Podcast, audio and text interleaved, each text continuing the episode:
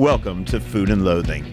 I could like to think of this as the omakase menu of the podcasting world. That means you place yourselves in our hands and trust that we'll serve you course after course of deliciousness.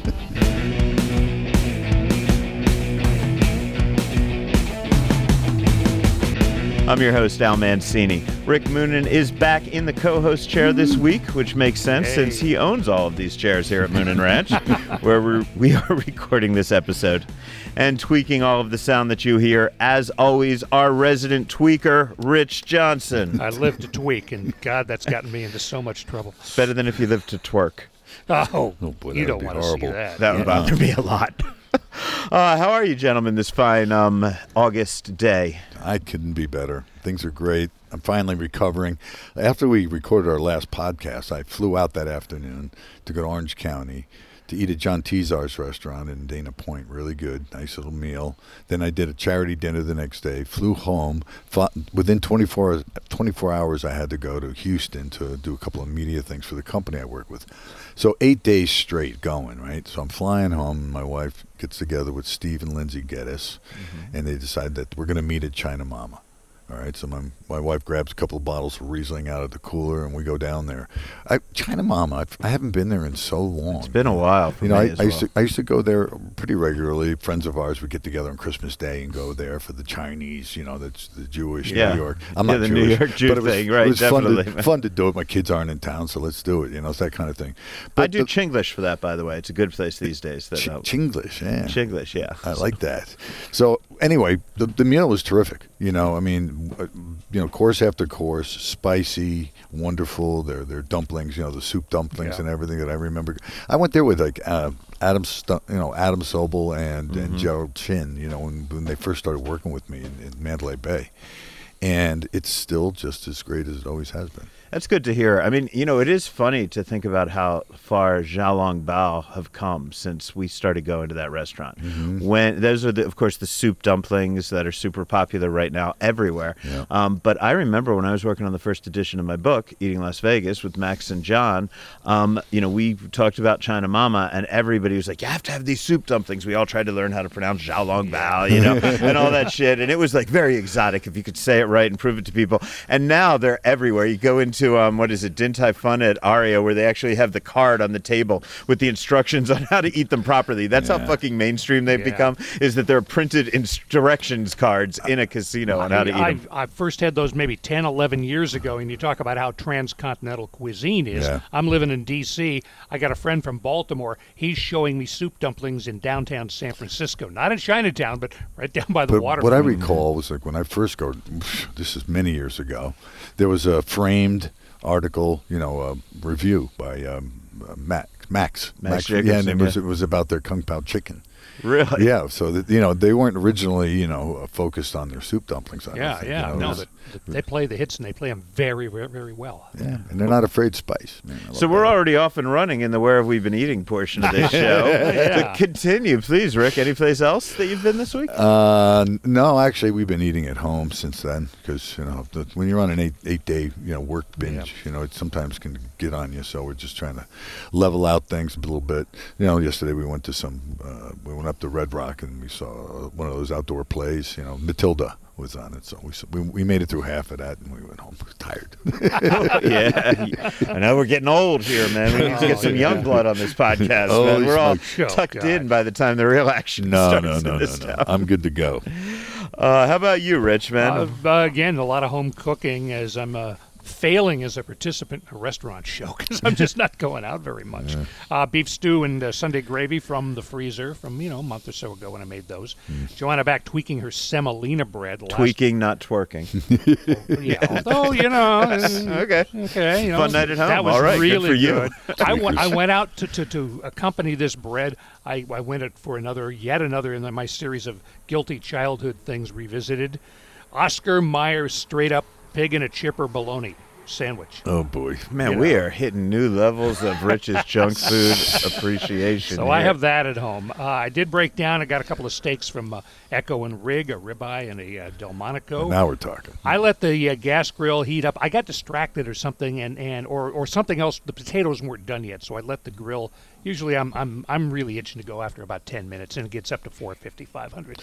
I forgot about it. It went 20, 25 minutes, and it, it was just a little north of 600. Yeah. Didn't last that long once I opened the, the lid to put the steaks in, but boy, that really did pop that meat. I mean, the dragon jaw. it was Outside is almost 600 degrees right I now, know, so it yeah. shouldn't have cooled it down that much. Uh, we made it to Ada's Wine Bar on uh, Friday, played the hits, the charcuterie, the salmon roulette, the red pepper hummus, and Mm. Have you something ex- you, have mentioned. I'll bet I know what I'm, you're going to say. No, I was going to ask if you noticed the salmon roulette's a little different. It's not being served in the mason jar anymore, and it's a slightly different preparation. I had uh, not remembered that from last time, but yeah, it just comes on the toast, Right. ready to go. And the, um, uh, where is it here? The corn cob. The um, Oh yeah, those corn oh, yeah, ribs. corn ribs, corn cob cut in Oh, four, yeah, yeah. lengthwise, deep fried, dipped in the miso honey butter, sprinkled with the Aleppo chili. Yeah, that was. The only thing is, it's so. Too You know, small I'm used you. to a huge, uh, you know, ear of corn. Just going about four row, five rows at once, and to get only three takes a little intricacy that Tell I'm not what- used Tell to. Tell me one three orders. Rick, Rick, by the way, are you um are just rolling your eyes over there every time we say roulette over here, salmon roulette? No, just- no, our no. mispronunciation. No, no, it's re Riet. but Riet, Riet. yes, but I mispronounce it all the it time doesn't myself. matter. Yeah, I know, Yeah, and yeah, I bring yeah. it up because I don't think people should ever be intimidated by mispronouncing Nah. menu item. I do it all the fucking time, and I don't care. Yeah. You know. No, I, I grew up where you know in a French environment where if you mispronounced pr- any kind of word at all, they looked at you like you, you weren't even close, and you Oh, were you were close. If you said, "Hey, I'm going to make the beef bourguignon," they go, Yeah. "The what?" Uh, the beef bourguignon. Bourguignon. they go, "The bourguignon." like, oh, like they okay, didn't oh, know what you meant, Got it right? perfect. Excusez-moi. Ada's being uh, Ada's wine bar, we had a, a glass of surprise. This deal for it's only twelve bucks a glass, and they choose. Oh, they're great. What you have, a red or a white. There was something from Austria that was fine, but I will not remember it. Second glass, though, I do remember Sonoma Coma from uh, George Russian River Winery. I will go find a few bottles of that. They're they're a great restaurant. I know we talk about James's Yeah, restaurants yeah. all the times, but you know I should say that, you know, first of all, their wine goddess over there, Kat, she's fantastic. but even our waitress, when Sue went in last time, and you know we're we say all the time we're not big wine people here, um, in my family, and our waitress remembered what Sue had had and liked the Yeah. last time. Wow, I mean, nice. maybe there are notes in the back, and I'm fine with that. You know, however they figured it out, but she was able to say to Sue, "You had this three months ago when you were here, and you liked it. Try it again, and it was great." And that is the kind of front of the house service that you know mentioned shines. you, you mentioned omakase in the beginning of this this podcast. Mm-hmm. That's what Ada's can be for you. Just go in there and just put it in their hands. You Yeah. can't go wrong. You just can't go wrong. Absolutely not. Great restaurant. Okay, I have a lot to get through here, uh, so I'll try to be quick about it. I had an excellent meal at Buddy V's with my friends from Three Square. Uh, before I get to the food, I need to mention Buddy V's earned a ton of money for Three Square during Restaurant Week. Um, I want to use this as an opportunity to thank them and to everyone who participated in Restaurant Week and the restaurants, the customers, whoever participated. You people rock. The event raised over two hundred thousand dollars Wow. this year. I think it was closer to a quarter million. That means between 600,000 and 750,000 meals for our food insecure neighbors. So bravo. Yes, yes, yes, yes. So I was thrilled to get that update from my friends. Uh, moving on to the food, man, what an amazing meal! Look, I know everybody these days all about elevating the red sauce joint. Uh, I know it's super trendy to name check New Jersey when you do it, even though I spent tw- the first 23 years of my life trying to get the fuck out of New Jersey, and every year since trying to stay out. Baby, you were born to run. Right, I was. I mean, when your state song is about getting the fuck out of the state, like that tells you something. Uh, you know, I don't want to go to- too much of a tangent, but I'll never remember when. I'll never forget being out at the Meadowlands when Bruce first came back after a long hiatus. I was reporting on it for ABC News and watching all of these fucking New Jersey people singing along with Bruce. And I was living in New York at the time. Bruce, I don't know where he was living, right? But I'm sitting there watching them all cheer, and I'm looking around these people going you do realize this song is about getting the fuck out of this state. Bruce did. I did. You didn't. What are you so excited about? Um, but nonetheless, I am fine with this new trend. My wife loves it a lot. Um, so many of those recipes are really near and dear to her heart. So I'm glad to see talented chefs that are treating them with respect.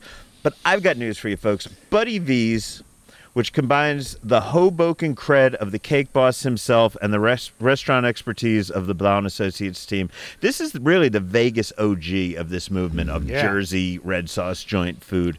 And my meal was a testament to how great it is. A knockout order of cheesy garlic bread, perfectly cooked calamari, an amazing salumi plate with you know everything you need on it. I'm not won't go into all the details.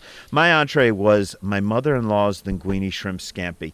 Now, talk about really making it personal. This one had a lot of tomatoes and a lot of spinach in it, right? Um, so it almost more soupy than you're used to Right, with it, right. but um, just very homey, very welcoming, along with that garlic, the white wine, the lemon, the pecorino, all the things you're used to. So that really fantastic. Just a quick reminder, Buddy V's is awesome, and you can reserve your table on Neon Feast app. Yay, to Get that out there. You Buddy's- only can.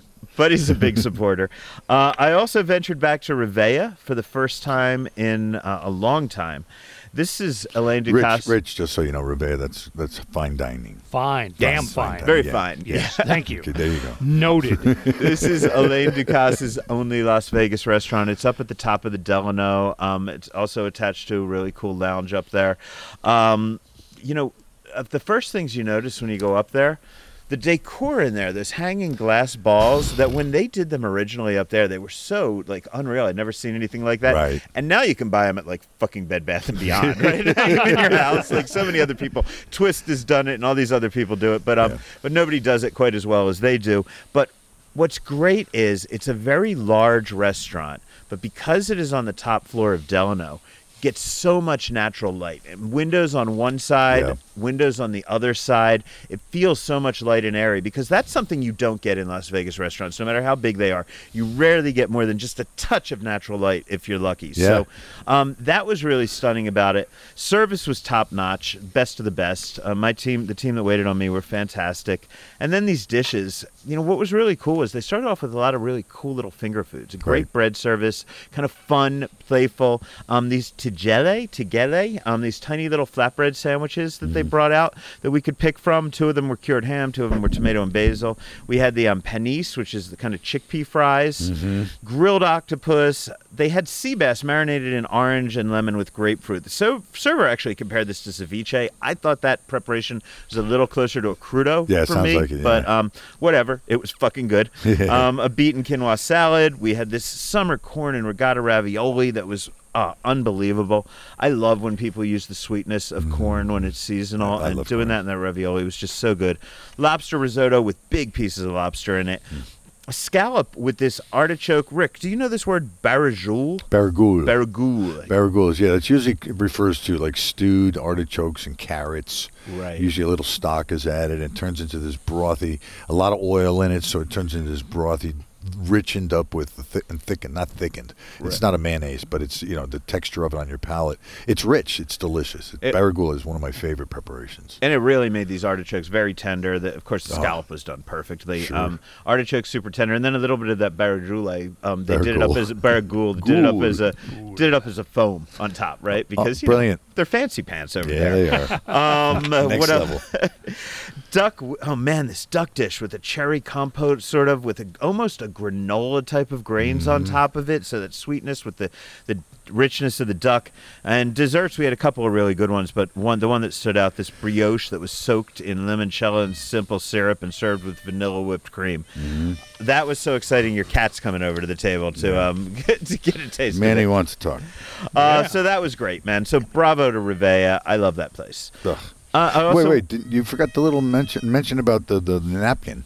Oh, the napkin. Sue's well, everybody's napkin. not necessarily going to get this, I don't think. But um, yeah, No, they, this is about the extra touches. for the VIPs, the extra touches. I guess they treated me like a VIP. Sue and I both got embroidered napkins with our names on them. So hers said Mrs. Jeez. Sue Mancini, mine said Mr. Al Mancini. So you and- don't have to feel bad about stealing those now. no, you could steal those napkins. You could steal those fucking napkins, which we did. We cleared it. We told them we were stealing the napkins. We didn't think anybody else wanted to see my name. That would ruin their appetite. But I, um, I got the slightly lowbrow version of that when I went to the new Yankee Stadium. It took me 10 years, but I was there about three, four years ago.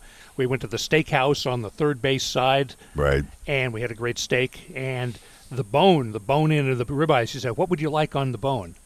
just like on the bone. and they engraved, you know, my You my, can't ask my friend Juliet uh, from uh, 1010 Win. So so Juliet and Rich on the side of the bone, and I have a picture of that. Nice. I was holding got the bone. That the is Juliet unique. and Rich bone. Uh, no, sorry. Is there a Known her a while. I'd back like there an with a engraved dre- bone. Somebody back there with a Dremel. Yeah. I remember years ago when Joe Elevado was over at um, Andrea's at Wynn, and they bought. I think they spent sixty thousand dollars on this machine that would engrave the chopsticks with customers' names on it. I was doing a story at the time about Wow. the high-end touches that restaurants doing Yeah. for their VIPs, but these engraved napkins definitely taking it up to another level. And yeah, that was cool, man. If you're a badass, tell them you want your fucking name on a napkin. That's See if they'll do it for you. Great marketing. I just wanted to bring it up. No, that was really cool. Also went to Aces and Ales to split up my hockey tickets with my friends. Uh, just a couple things. You know, that's it's a cool restaurant, but did maple bacon deviled eggs, which I hadn't ever had Okay. before. So um, that was really weird. I mean, you think bacon and eggs and maple syrup, it all makes sense, but No. I'd never quite had it that way Deviled, before. deviled. The reason it's deviled is because it's got spice, it's got mustard, it's got something that's going That's to a kick savory thing. Yeah. Yeah, Yeah. yeah, yeah, No maple syrup. Uh, Yeah. it was No. okay. No. I had the Metallica Lovers Pizza. You know, Car- Kerry Kelly, I think is his name, who owns Aces and Ales. He's Yeah. a big um, touring rock musician. He, he's played with Alice Cooper and all these people, so a lot of throwbacks. Anyway, I had a lot of fun over there. Takeout cool. from Other Mama, that was great. I returned to the Bedford, dined at the bar. Still reserving judgment on the food there, but um, you know, I've only had two dishes. I really, really enjoyed the pierogi. Um, they had a, a salmon and croat, not the best of the many and croats that are around right now, but it was certainly good. Um, and I'm, I'm still just waiting to try a few more dishes. You know, the vibe there, though. Somebody who's always had a really dirty, kinky crush on Martha Stewart. This is like all my fetishes, like right there. It Yeah. definitely feels like a place, you know, that she's so nice and proper, and I, I just have these bad thoughts about her. That No, it's I like, got- you know, I got mean, Yeah. yeah, I, no, no, I love her. She's just sexy as hell, you know. She is. She always She's- has been. So you know, it's weird that I've always had a crush on her, and this place plays into it. about her. Yeah. Um, I also had a lunch at Firefly that was great. No need to go into that. I think I think we've talked We're about all the big things that I've eaten this Wow, week. I feel again so inadequate. Uh, so, so after we do this, am I going to Buddy V's for a chicken parm or other mama for a kung pao? My friend Hmm. Will from um, Three Square actually had the chicken parm. I had a couple bites Yeah. of his, and it was it was fucking great. Yeah, I I'm- love chicken parm. I don't know, it's my weakness, and it's from it's the New Jersey chicken parm. Yeah. you know, Yeah. Buddy V's sauce Okay. and the whole thing. So it's- Maybe that. Maybe that's the answer. I think so. It'll make you happy. Coming up in the news, more pine dining, a dinner for ALS, and disappointing news from the Miracle Mile shops. First, though, a Vegas tribute to a venerable New York restaurant, and Al dives into a whole new style of desserts. Filipino Vegas style. Is that a good uh, label? That sounds right. Wonderful. This is Food and Loathing. Mom deserves the best, and there's no better place to shop for Mother's Day than Whole Foods Market. They're your destination for unbeatable savings, from premium gifts to show-stopping flowers and irresistible desserts. Start by saving 33% with Prime on all body care and candles. Then get a 15-stem bunch of tulips for just $9.99 each with Prime. Round out Mom's menu with festive rosé, irresistible berry chantilly cake, and more special treats. Come celebrate Mother's Day at Whole Foods Market. This episode is brought to you by Reese's Peanut Butter Cups. In breaking news, leading scientists worldwide are conducting experiments to determine if Reese's Peanut Butter Cups are the perfect combination of peanut butter and chocolate. However, it appears the study was inconclusive, as the scientists couldn't help but eat all the Reese's.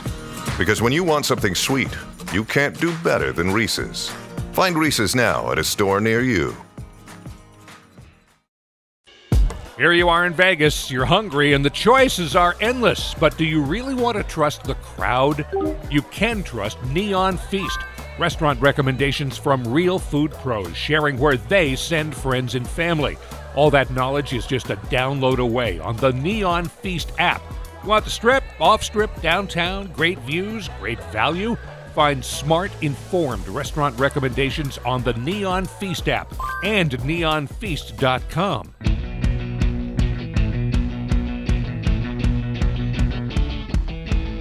So we mentioned last week that Brezza is hosting a very intimate Taste of Babbo dinner on Tuesday, August 30th.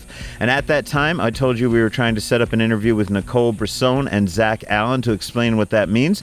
Well, we got half of it, the Nicole half, and here it is. So we are here for this segment at the in the private dining room at Brezza, um, and we are joined once again by my friend Nicole Brisson. Nicole, how are you? I'm great. Thanks for having me again. Thank you so much for being here. And I'm, we're so we're confirming we do not have Zach on the um, line, but it's just going to be the two of us here. It- it's just gonna be the two of us. I, I wanted to chat with you a little bit. I mean, we, we've spoken so much about your food and what you do at Brezza, what you do at Barzazu, and all the restaurants and where you, what you have coming to the suburbs. We've covered all that. Now I want you to take us on a little history lesson today because it seems like you are about to take this town, or at least a couple dozen of some very lucky people in this town, on a history lesson to your roots and the roots of what has become Italian cuisine in Las Vegas, and that is the New York City restaurant Babbo that opened in 1998. As we mentioned last week on this podcast, you're doing a Babbo reunion tribute dinner. Tell us about that, please. Yeah, so there's there's a lot of layers to this dinner. Um, originally, when when Jason and I kind of set out to do to do Brezza, you know, we really wanted to to have the community p- be part of it in many ways. You know, whether it be those the late night dinners that we're doing, or we had the Pio Cesare truffle dinner.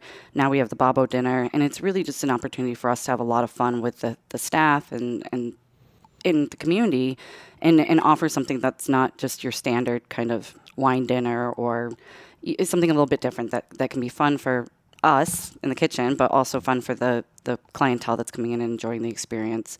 Babbo is very much part of my DNA. Um, anybody who does not know Zach Allen, uh, Zach Allen and I started working together back when I opened the Venetian, or when I started at the Venetian Palazzo. So we opened B&B together, we opened Enoteca San Marco, and eventually Carnevino at the Palazzo as well. So over the years, I mean, he met his wife at Carnevino, they got married, they now have two beautiful children, and he's he's like a brother to me. You know, he's based here in Las Vegas, but he travels all over the world, opening restaurants for Lydia and Nancy and Joe, and uh, I, I think it's important for me to just be able to be back in the kitchen with him. You know, us being in the kitchen together and with Cello and Arnold and, and Dennis and, and all the great people that we've worked with over the years, it really gives us a, an opportunity to reunite and and really have fun with the food and each, each other.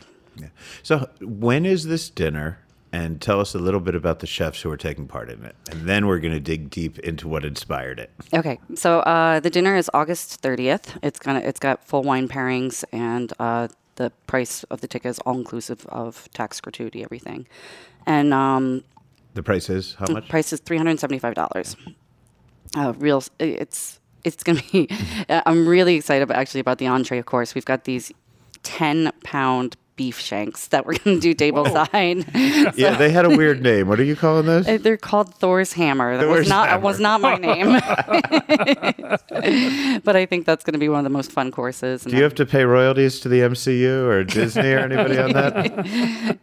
maybe? Uh oh, ruh um, it's going to be held here in this private dining room that we're sitting in right now. It's going to be in this private dining room, nice, intimate experience, uh, 24 guests. So we'll really have a lot of time to kind of tell the stories of Babbo and each course and the inspiration for doing each course. And the great part is, I mean, as you stated, Babbo was open in 1998. So the food has pretty much stayed exactly the same. But this gives myself and Cello and, and Arnold an opportunity to really take modern interpretations and, and elevate it how we want and really Right. have some fun with it. Okay, so let's go back to the roots of this because you are calling this a Babbo dinner or an evening at Babbo or Mm-hmm. something like that that I don't have in front of me in my notes right now, but something very close to that. Um, Babbo, as we said, opened in New York City in 1998. It was the um, really the flagship of B and B Hospitality. And B and B Hospitality, for those who may not quite remember, that was of course Mario Batali, Joe Bastianich, and Joe's mother. Um, Linda. Lydia. Lydia. Lydia. I knew I was getting that wrong. I'm so sorry, Miss Bastianich. I'm just it was a brain fart thing. I apologize.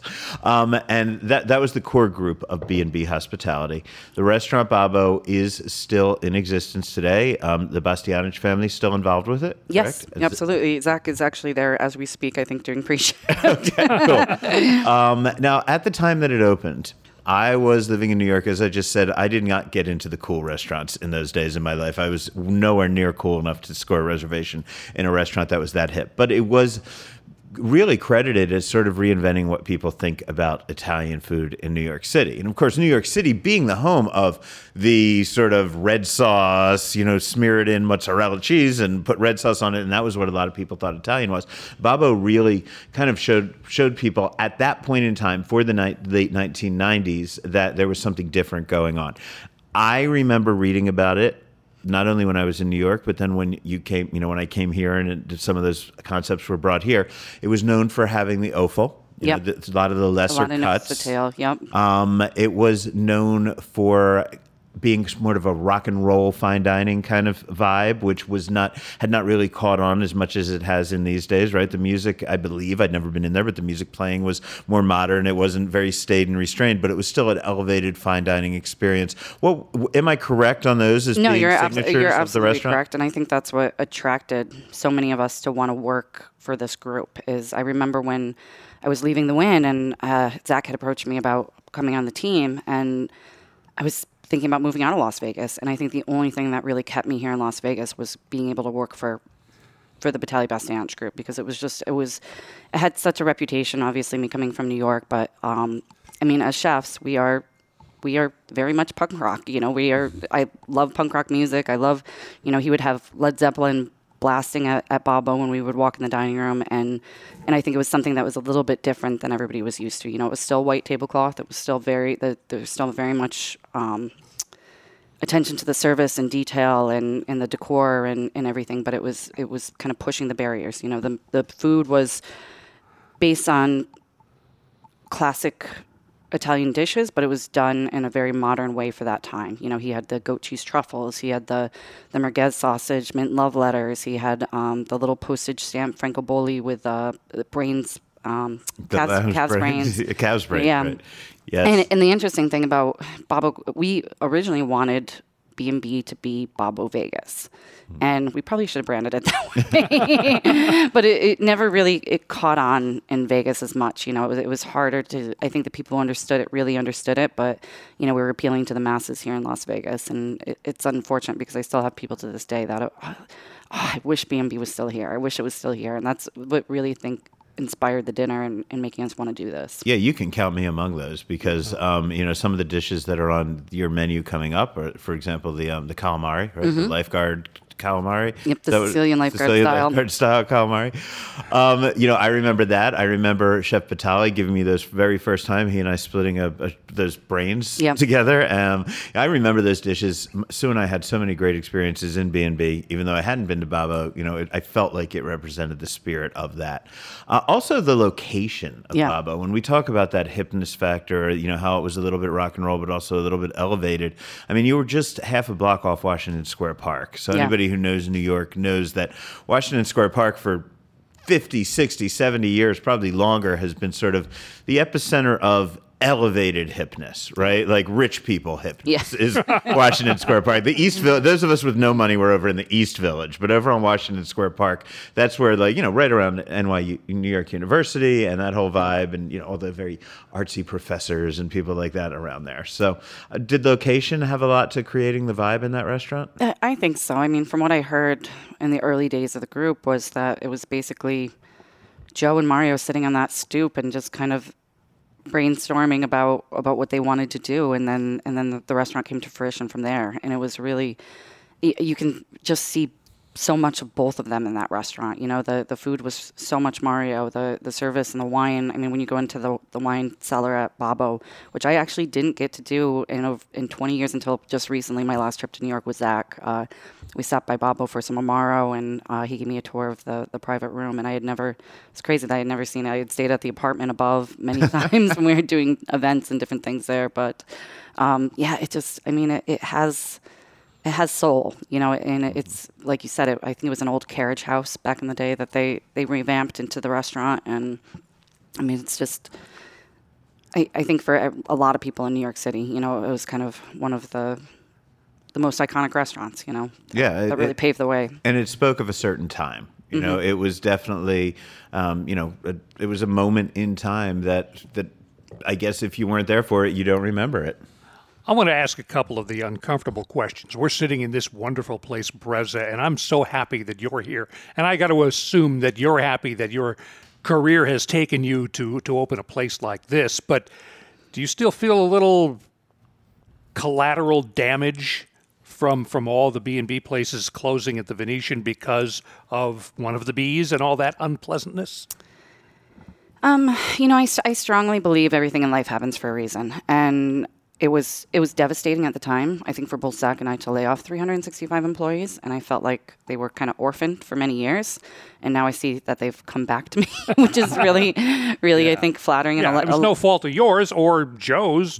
N- no, but you know, I mean, Mario and I still talk often, and I, I, I know he's proud of me and, and what I've accomplished, and I, I think that what this did was it opened up a an avenue for me to to really thrive and and ha- build my success and and and have my name on the door for the first time. Yeah, you know, and not be under any other celebrity chef's name. And it, it, it, really, I and have your name on the door on the strip because yes. let's face it there are a lot of people that came and they were under a celebrity chef on the strip but when they wanted their name on the door they had to go out into the burbs exactly. so i mean it's it's a huge accomplishment to have your name on the door on las vegas boulevard i mean jason and i just celebrated a year here and it's it, we we tear up just thinking about it you know it's you reflect back on the last year and how hard it's been with covid and everything and all the hurdles and i, I think I think we we both have a lot to be proud of. I know you don't want to speak for Mario, but can you say anything about will we ever see him again, or has he decided that's it for him in the public eye? I, I can't speak on his behalf. You know, I know he's he's happy. I know he he's spending a lot of time with his family, and he's traveling, and I I mean he's he's such a talent, you know, and I I hope to see him come back to the scene just because I, I just want to share a kitchen with him yeah. again, you know, and, and just cook with him again. But, um, you know, I, I, I can't speak on his behalf. I mean, I, I don't know where. I, I know he gave us a blessing for the dinner. The so what? How did you go about choosing the dishes that you're going to use um, that you're going to serve at this meal? And what are they special? Are certain ones of them more special to you for certain reasons? Do you have memories of those? Yeah, I mean, the mint love letters is obviously it just takes me back to cooking on the line at the pasta station at B and B. Um, it's one of Jason's favorites, so we really wanted to have that on. Uh, the shank, like I said, it's going to be unique. We're gonna we're gonna do a beautiful um, uh, risotto alongside it and some some just sauteed greens. And then uh, the potar- the spaghetti bottarga or the chitarra alla bottarga is one of my favorites. We're gonna finish that table side. Um, the Sicilian lifeguard style. I mean, that was like, you know, after a long night at B and B, that was usually the only plus we had left was to to just eat that and some of the broth, you know. And it, it's I, I love that dish so much. It just makes you feel like you're in Sicily in a lot of ways, you know. Cool.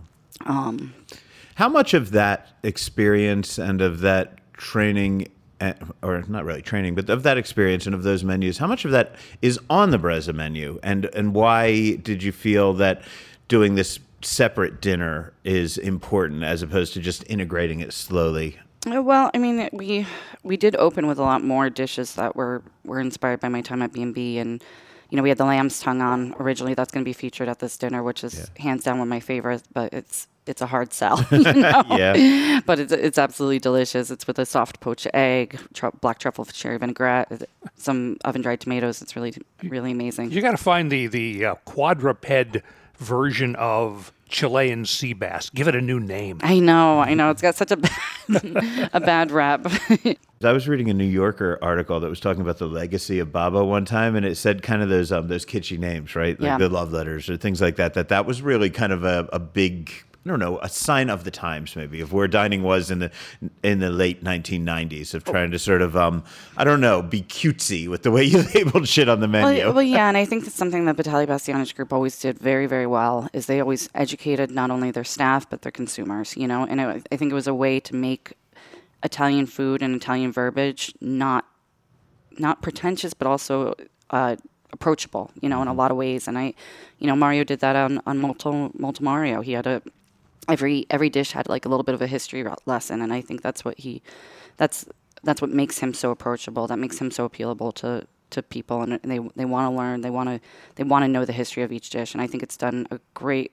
I think it's done amazing for for Italy. You know, just giving them the recognition for for all these dishes that maybe wouldn't have made it to the states for many years. I would have just been that red sauce Italian and Mm-hmm. and not anything that was real traditional and real authentic in a lot of ways.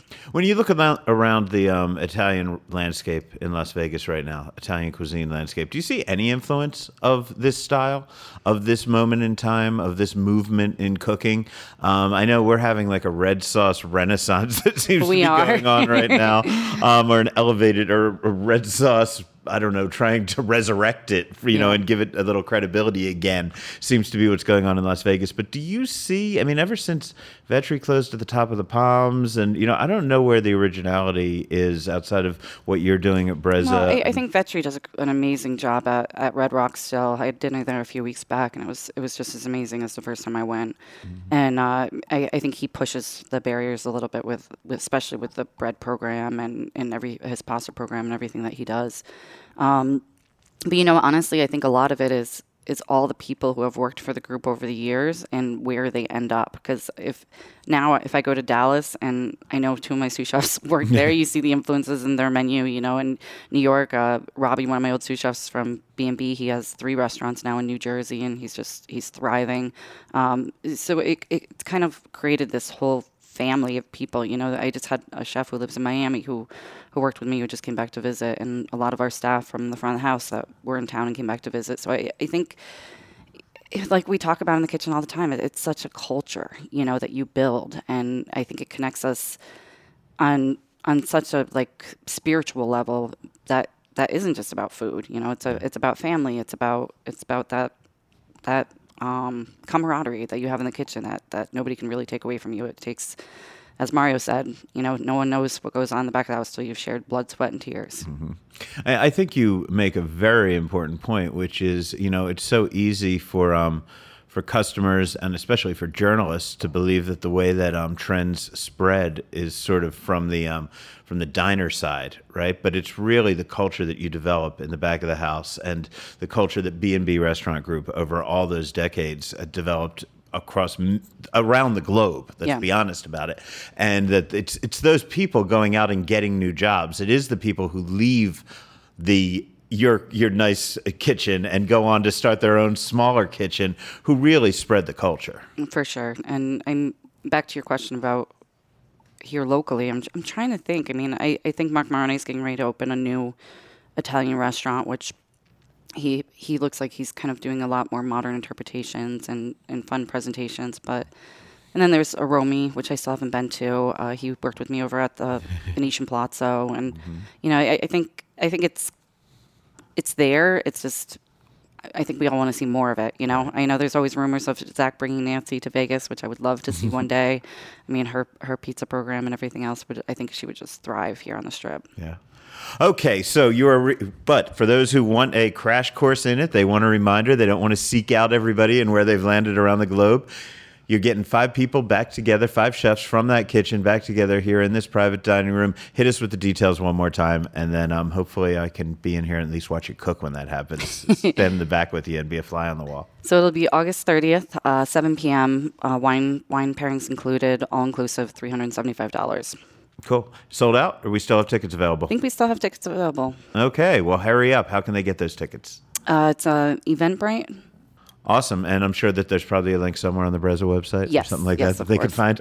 Cool. Well, thank you so much. I'm sorry we didn't get to hear from Zach, but I will bother him when he gets to town. Tell him I said hi, please. For sure. Thank you for having me.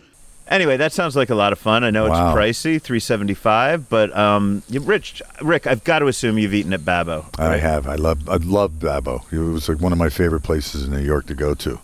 You know, there was a there was a lobster place right across the street, down the block. Anyway, another place. I don't know, man. I'm like the David Lee Roth guy. I just used to get busted buying weed in that park.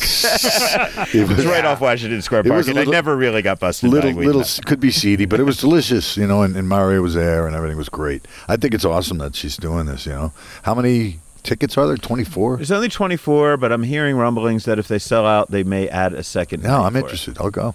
You should go. Give Nicole a call. I'll be seeing her people right after I leave here. Perfect. I'm in. Uh, another interview I teased last week was with Kimmy and Josh McIntosh of Milkfish Bake Shop. You may recall me and Gemini chatting about their amazing desserts. If you don't, just go back and re listen. What the fuck? You got time. Anyway, for this week's episode, I have that interview, and here it is.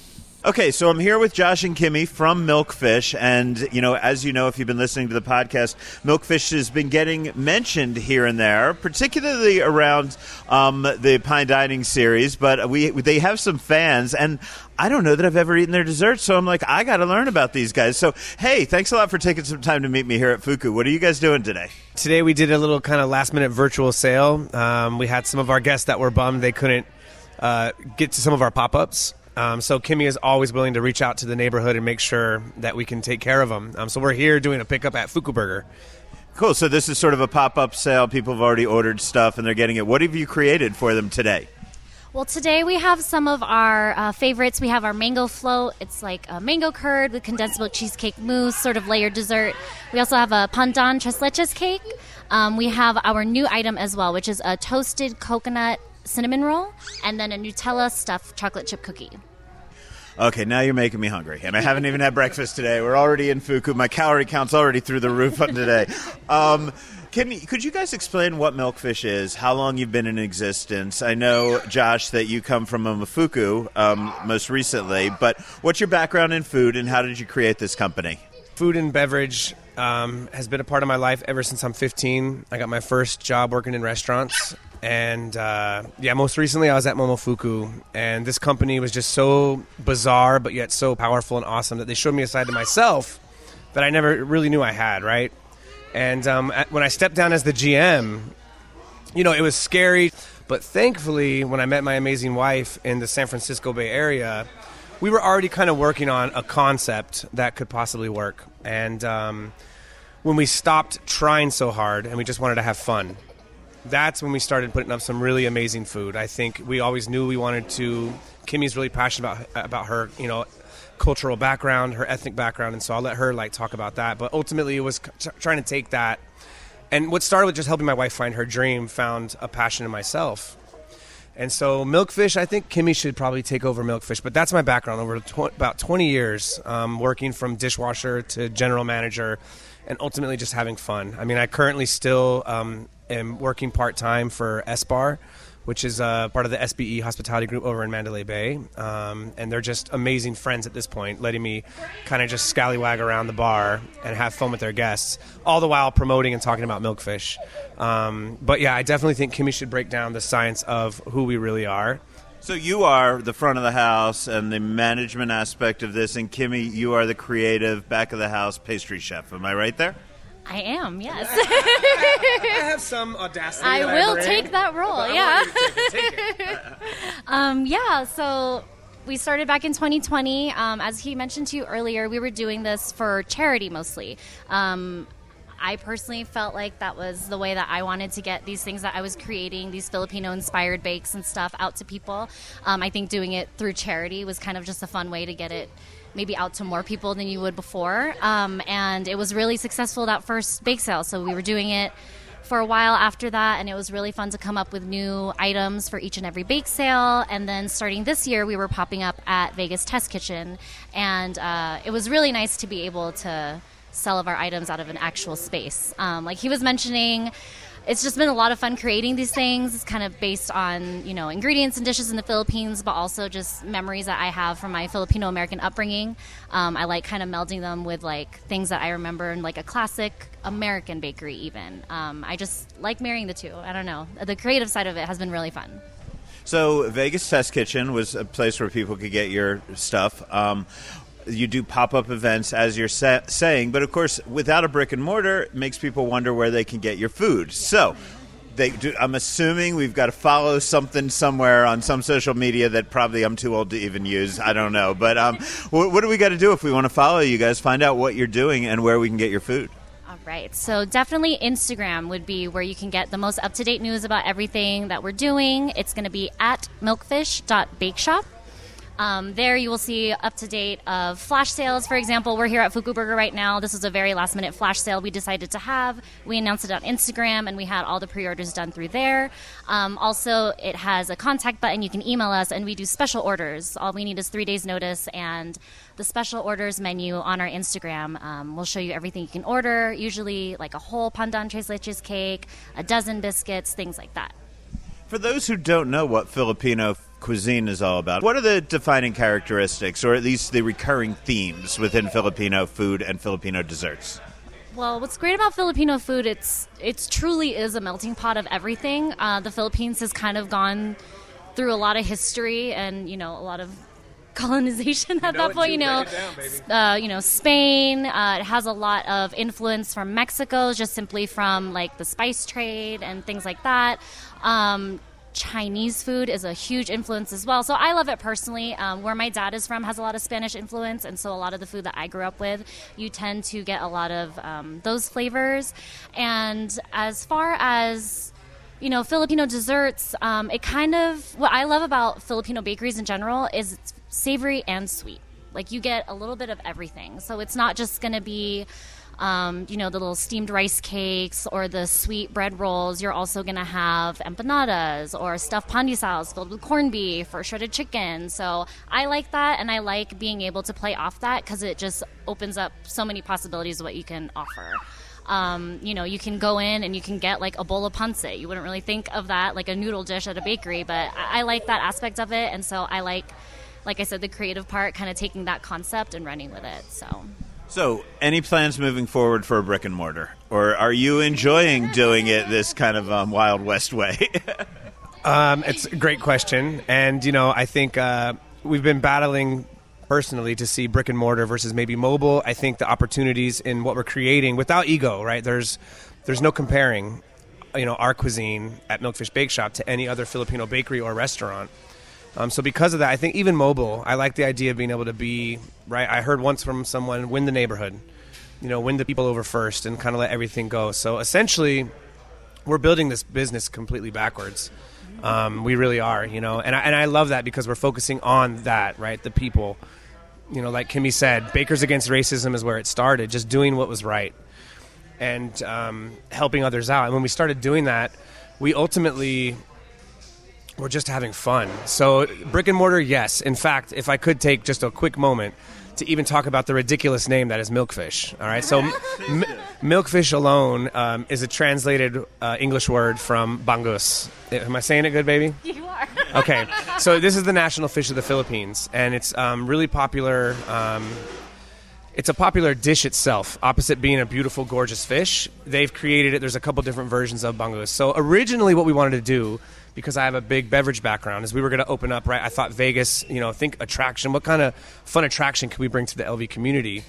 And that was going to be a speakeasy, right? I thought, well, you know, what great way then let's have a storefront that makes a lot of sense. And if you go to any of our local Filipino restaurants that are even sit down, um, they tend to have like a little section of like Filipino newspapers, peanuts, and and like snacks and like you know canned lychee and like all this like. Uh, so I was always attracted to that. Like, oh why don't we have like a legit storefront and our, our the men and women that help us work as like clerks quote unquote are actually hosts and hostesses that are legit selling out of the cake. Like we, we can have some of their classic desserts like this one weird layered mochi looking thing called sapin sapin. It's everywhere.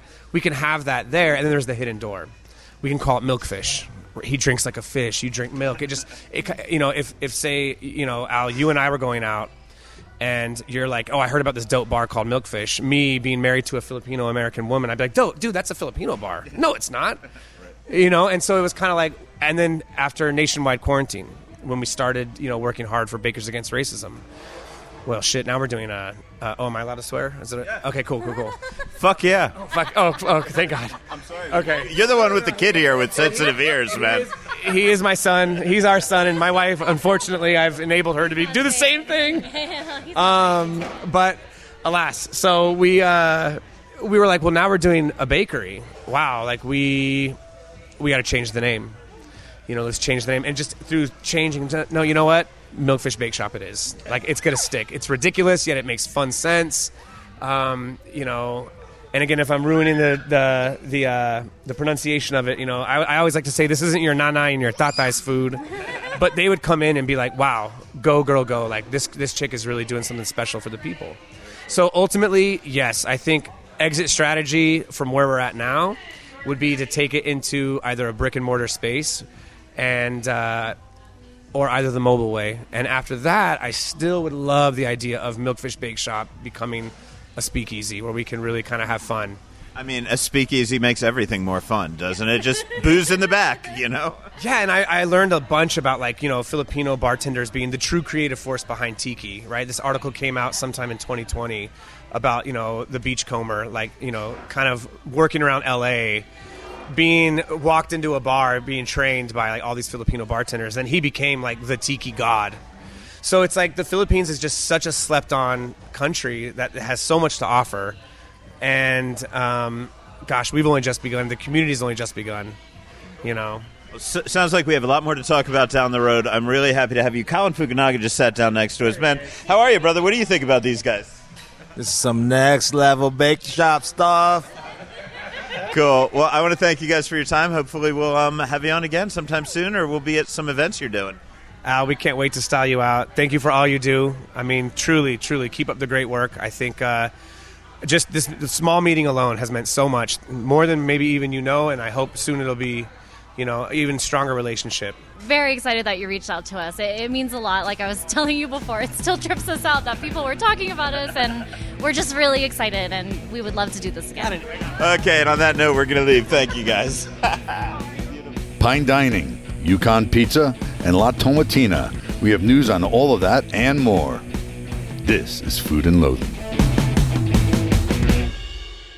Another day is here, and you're ready for it. What to wear? Check. Breakfast, lunch, and dinner? Check.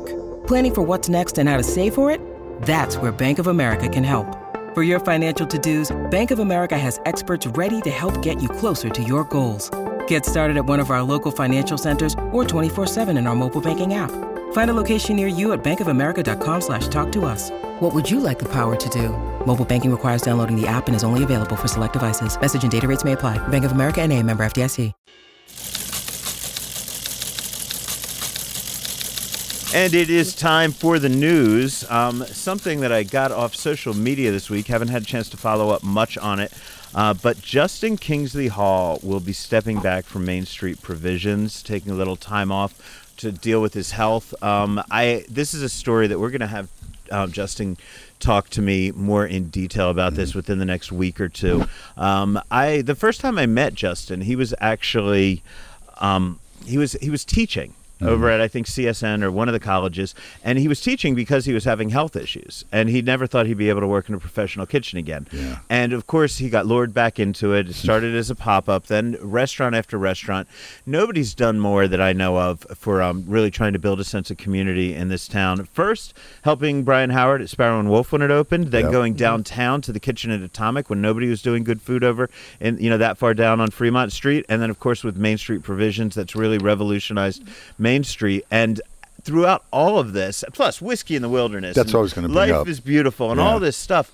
And this guy has always been in excruciating pain. If you see him, his arms kind of always up in a slit, and whatever. He's he's had a lot of issues, Yeah. and I think it's important that we talk about this, which is why I want him back. Um, you know, we talk a lot now about how the kitchen culture does not encourage people to worry about their own health, not their mental health and not their physical health. Mm-hmm. And bravo to Justin for being willing to talk about this. You know, he's a huge family man, spends a lot of time with his family and a lot of time with the community, and it has been neglecting his own health for a long time. And I think this is one of the most important things we can ever talk about on a show Mm-hmm. that's about restaurant culture. And we're, we'll we will have him on within the next week or two to talk about what he's been through and why it's important that all of you, anybody listening in the restaurant world, take care of yourself. People people think it's all glam. You know, there's a lot of stress, a lot of stress, Oh, and so much. You know, and it, it, it wears on you physically, mentally, emotionally. It's it's it's real, and it's cool that it's not just people don't. You know, they think that you know you're, the chefs they're getting famous and they're doing all this, you know, but they don't understand the the, The cooks, the chefs may be famous, but the cooks, the cooks are working are their butts work- off. yeah. man. You know, I think Mario Batali was the guy who said to me when I was interviewing him for a Carrie Simon project, but he's like, in the old days, it's like you went in the army or you became a cook. Like those were your two things if you had no thing. And it was, you know, just because it was the hard work, that, that brigade mentality and all that kind of stuff. Uh, so, you know, bravo to him for having, you know, Yeah. just talking about it and having the conversation. Also, as you may have heard, two more weekends of Pine Dining have been announced. Both of them are in September. And I spoke to Christina Ellis about those events and how many more she hopes to bring to Mount Charleston. Labor Day weekend, the 3rd and the 4th. It'll be a collaboration with a bunch of pizza makers here in town doing like an Italian festival. Um, and then our Sunday event is Gina from La Strega, so it should be just absolutely wonderful. Uh, and then Todd English on the 10th and the 11th, doing both the cookout and the Sunday dinner. Um, and we're announcing, or we're uh, hoping to continue the series, go in through the rest of the year, um, or as long as we can. Uh, so yeah, just trying to trying to uh, put that programming together, and definitely way more events at the Mount Charleston space to come. You said the end of the year, so do you see this going into the winter and the snowy season? That's what we're trying to figure out. The structure is a temporary structure, but want to make sure that it'll withstand the snow. And as long as that's good and we have the infrastructure in place, we we want to keep bring, inviting people up to the mountain. And and what's better than Mount Charleston covered in snow? Absolutely nothing, unless you're my dog. My dog's not a fan of the snow. Um, so, how frequent will they be? I mean, I, I understand that this is all in the development phase, but what's your goal? How do you? I mean, because originally we went one, two, three, four weeks in a row. Uh, is the goal to have it be every weekend as much as you can going forward, or do you see it slowing down to a slightly slower pace? That's something we're still trying to figure out. Um, we're just trying to get that programming in place, and and once we have that all set up, we'll be announcing it. Okay, let's talk about Pizza Day because pizza on the mountain pretty cool, um, a little different than what people have you know had up there before, which has been a lot of fine dining chefs that have gone up. So, what is the pizza party going to look like? Absolutely, yes. So it's um, you know a lot of these amazing pizza makers in town, and they're going to be making pizza, but then also showcase the other things that they can do. So it'll be a full array of charcuteries and cheeses and carpaccio and and pastas and sandwiches. So it is highlighting the pizza makers and then showing what they can do pizza and beyond. Uh, and okay, well, I don't want to skip over Gina because Yeah, I love Gina. So let's talk a little bit. Um, do you know anything about what um, Gina has planned for her day up there? Um, I know she is doing the chef's table, so that's five to six courses. Um, we're still locking in her menu, but you know, knowing Gina, I have no doubts it'll be you know a a beautiful uh, array. So Uh, yeah, I would be surprised if it was anything but beautiful. Um, Todd English, getting him up there. I mean, that's certainly the biggest celebrity chef name I believe that you've had up there so far, the biggest nationally recognized celebrity chef name. So, could you talk to me a bit about what it means to have Todd being involved? Was he familiar with Mount Charleston in advance? Um, how'd you sell him on this, and what's he have planned? Yeah, so we are so excited to have him up there doing the two day event, and like you said, yeah, definitely the the biggest celebrity chef name that we're bringing in. Um, we we had reached out to him and got the idea in front of him, and and we were so excited that he was kind of eager to jump on it. He's you know putting down a lot of roots in the Las Vegas community and has the multiple restaurants that he's been you know opening here in town. So we're so excited to have him as part of it and and they, him and his team have been very enthusiastic so that just you know means so much to us And since we're on the topic of Gio Mauro, an event coming up this Monday, August 29th at Monzu Italian Oven and Bar um, that he's putting on is being held to benefit the families of people battling ALS. So I spoke to him a little bit about that. It's the ALS Foundation of uh, Nevada. And what they do is they provide uh, support to families whose family members are afflicted by this horrible disease. The connection personal is from uh, me. I had an uncle that passed away from complications, and uh, uh, Chris Militello, who's our uh, director of beverage here, and he's also uh, the guy that helped me found Monzu. We we we built it together with our bare hands, and uh, his mom passed away from it. And uh, it, it- to to watch people go through this, their mental facilities are. Uh, lucid and, and they're they're absolutely 100% mentally, but their bodies just start giving away and just withering away, and it it is torture emotionally not only for them, but for the family members. I remember with my uncle, his biggest thing was the, the, the burden that he was putting on his family to take care of him. It was it was you know not only did he feel um, desperate uh, because of the disease, but also because of this incredible burden that he was putting on his loved ones. And and I, uh, it, it's just heart wrenching. And we we want to do something so that the family members have some support. And just so you know. Um, I am donating all the labor and all the food here. 100%. 100% of everything you spend that day, that $75 admission fee, if you participate in the raffle, if you participate in the silent auctions, all of that money, every last penny, goes to the LAS Foundation. And could you tell us what that evening will be like for people that attend? Absolutely. If you've ever been here on a Friday night, you'll know. But I'm all about uh, just open arms, uh, hospitality. We'll have lots of food flowing. Uh, we've had s- some wine uh, uh, suppliers donate wine. There'll be passed out hors d'oeuvres. There'll be seating. There'll be wonderful jazz. My wife and her uh, trio is going to be donating their time. Um, and it's just going to be a party, a fun party celebration of life. And uh, it's something that both uh, my uncle and Chris's mom would just love to see and love to be a part of. And it's just, it's just the, the, the, the open arm Italian hospitality that we want to honor and uh, honor their lives and their contributions. Yukon Pizza is doing a kitchen takeover this weekend and the next at Vegas Test Kitchen. They'll be trying out menu items for their new brick and mortar coming to the Huntridge development. That's Jay Dapper's place. Yeah. right? Yeah. So, yeah, Yep. that's- it's a great little area growing up there. The team are uh, seeking investors for the project, and they are they've reached out on on social media to try to get some uh, support. And I'll have more on this in next week's episode. Or you can go see Alex and Justin this weekend and ask them yourselves. Knock right on that door, man. uh, next Wednesday, the 31st, uh, the last Wednesday in August, that's traditionally the date that you see those great videos on the news of La Tomatina. More than 150,000 tomatoes used in a big tomato war in Buñol, Spain. Did I get that right, Rick? Buñol. Buñol. Jaleo is celebrating not with a tomato fight, although that would be cool to see that right there on the third awesome, floor of the. Cosmopolitan. Bring it.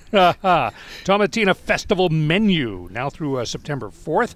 And as you might expect, it is heavy on the tomato dishes. And it'll be a good chance to see what Jaleo's new executive chef, Justin DePhillips, is up to. We hope to have him right here on the podcast next week. And finally, over at Planet Hollywood, or PHO as I like to call it, the PBR Rock Bar is closing. Um, I don't have any real details on that. I've heard some reports on other venues where they're just saying it's not really on brand for what they're trying to make over there. Which so. is the dumbest damn idea in the world if they they have visions of upscaling the Miracle Mile shops. I don't know if it's necessarily upscaling. I just think like that that the bull riding motif. Maybe they don't want it to be their country and western property. Yeah, maybe I mean, not. I don't know. I, I I've don't got no idea. That was always a vibe, weird vibe in there. I mean, I never had a bad meal in there. I never had a meal that made me rave that say I wanted to go back. Like Yeah. you know, I've been there with friends and family. It's a strange kind of vibe. It had a little bit of the, if I remember right, like there were catwalks that people would dance on there.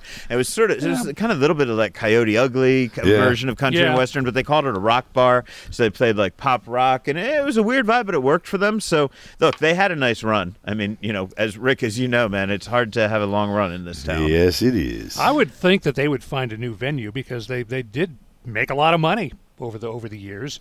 And, and and back again to Miracle Mile shops. You know, that's the place that is serving what otherwise is a pretty underserved market. You know, kids, not the richest people in the world on Yeah. the strip. You know, yeah, you go downtown, you go out to the neighborhoods, you go way south to the outlet malls and all that and get all that stuff. But, you know, the cheap earrings and the cheap shoes and the, the, the knockoff stuff, they've, they've done very well in that. And all of a sudden they have uh, visions of upscaling.